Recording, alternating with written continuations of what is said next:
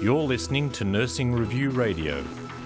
Uh, Dr. Ann Rogers of the Nell Hodgson Woodruff School of Nursing at Emory University in the US is an internationally renowned expert in sleep deprivation. She's presenting a paper titled Staff Nurse Fatigue and Patient Safety at a public seminar hosted at Charles Darwin University College of Nursing and Midwifery. Professor Rogers joins us now. Uh, Ann, thanks very much for joining us. You're welcome. I'm happy to do this.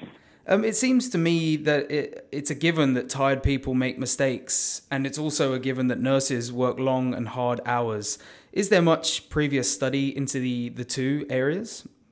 There hadn't been until my research in the early 2000s. We'd done a lot of research in the United States on the long work hours associated with physicians, but nurses in the United States with the largest group of healthcare providers, and we not looked at them. Everybody assumed they worked eight hours, they went home at the end of the shift, but we found that one, most of them were not working eight hours. They were working 12 hour shifts, and they were not going home at the end of the shift. They had to finish up. And I've and we did a small study here at the University of South Australia, and we found that most nurses were going home at the end of their shifts in Adelaide area, but they were still tired. Mm-hmm. And so, tell us about your, your recent paper, the the staff nurse fatigue and patient safety. What were your kind of major findings, or how did you who did you survey? We surveyed 900 nurses in the United States, um, and it unfortunately not as recent. I would like to replicate it, but the funding isn't there. We did find that the nurses who worked 12-hour shifts or longer were two or three times more likely to make an error, and most of the errors were very minor, but you know those things can add up, and we were quite shocked that some of our hospital staff nurses, not midwives, not other nurses, they were being scheduled for shifts as long as 20 hours on occasion. They were working 23 hours and 55 minutes. Wow. That's and they weren't getting any longer a break than somebody working 8 or 12 hours. Jeez. Um, like Australia, we have a nursing shortage. Like actually most parts of the world, there's a nursing shortage. So people working extra shifts or long shifts. Mm-hmm. And while it gets patient care needs met, the nurses were having trouble driving home because they were sleepy. Um, you know, they made mistakes because they were sleepy. And of course, they were trying to juggle work, have a family life, do social things. So it's a very difficult situation. Mm-hmm. And I believe one of the findings um, over your research was that er- making a chance of a clinician making an error can increase by 36% after working 12 hour shifts on consecutive days. Yes, and most people do work consecutive days. Um, it just, and they've seen this in other industries, uh, in, like you know factory workers after te- um, 8 to 12 hours, the risk of an injury or fatality goes way up. Truck drivers, after 10 to 12 hours on the road, are more likely to have an accident. All of it, none of our bodies are designed to do precise work for long periods. Uh, we need our break, we need our sleep, um, but the demands of the job sometimes reduce our ability to do that. Mm-hmm. And I believe you also found that if a nurse has 10 hours off downtime, they'll only sleep about five hours, which is definitely not enough for anybody. Right, and I think this the some of the time use studies that United States have done have found that this is pretty much true of any industry. If you got 16 hours between the shift, you'll use eight hours to get sleep. But if you only have 10 hours, you're only going to get five because you've got to drive to and from work.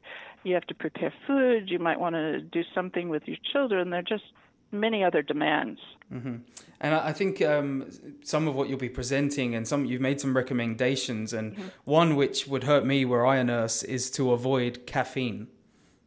Yeah, and we encourage people to avoid caffeine so that when you need the alerting effect of caffeine, you'll get it. Uh, if right. you're used to consuming caffeine like most of us, you drink another cup of coffee or tea, it doesn't really do anything. But if you're not used to it, it will really uh, alert you, mm-hmm. as well as a short nap Yeah, of course. And so, what what other ways, or what? Um, I mean, I don't know if I haven't got a hold of your paper yet, but what other ways are you recommending that we combat this? Because this, you know, the stat that thirty six percent chance of of making errors is massive. So, what do we do uh, to help nurses out of this?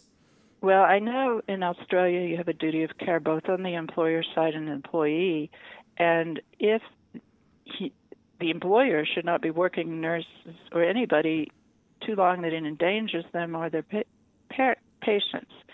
The employer, the employees should also get enough sleep. But many, at least in the United States, even on your lunch break, you're forbidden to leave the campus of the hospital. You are not allowed to sleep, even though you're not being paid for this time. And some hospitals are beginning to experiment with if this is your lunch break, you could take a 15 minute nap for 20 minutes. It might help you. Mm-hmm. Of course, you have to get the lunch break to start with, and sometimes that doesn't happen in nursing because of the staff shortages. We also recommend you avoid the caffeine so that you can use it when you need it, uh, that it'll be effective. Um, and you know, if you can stay in the, nur- you know, when you can be in the nurse's station, having bright lights, but other industries you can put bright lights in the workroom, but you don't want to put bright lights in a patient room at night. So that could, bright lights can increase your alertness, but only if you're sitting at a desk charting. Uh, you're caring for a patient, you're going to be in the room and you're going to try and keep it dim so you don't wake them up as much at night. Mm-hmm. And uh, I mean, in your paper, were there any other areas or any other shocking little things that came to light that you didn't in- think you would encounter? I think just how many hours the nurses were working. We had, as I said, the few of them worked as long as 23 hours and 55 minutes. We had nurses uh, that were picking up so many shifts a week that they were working 80 and 90 hours, which our medical students and residents were recently forbidden to do.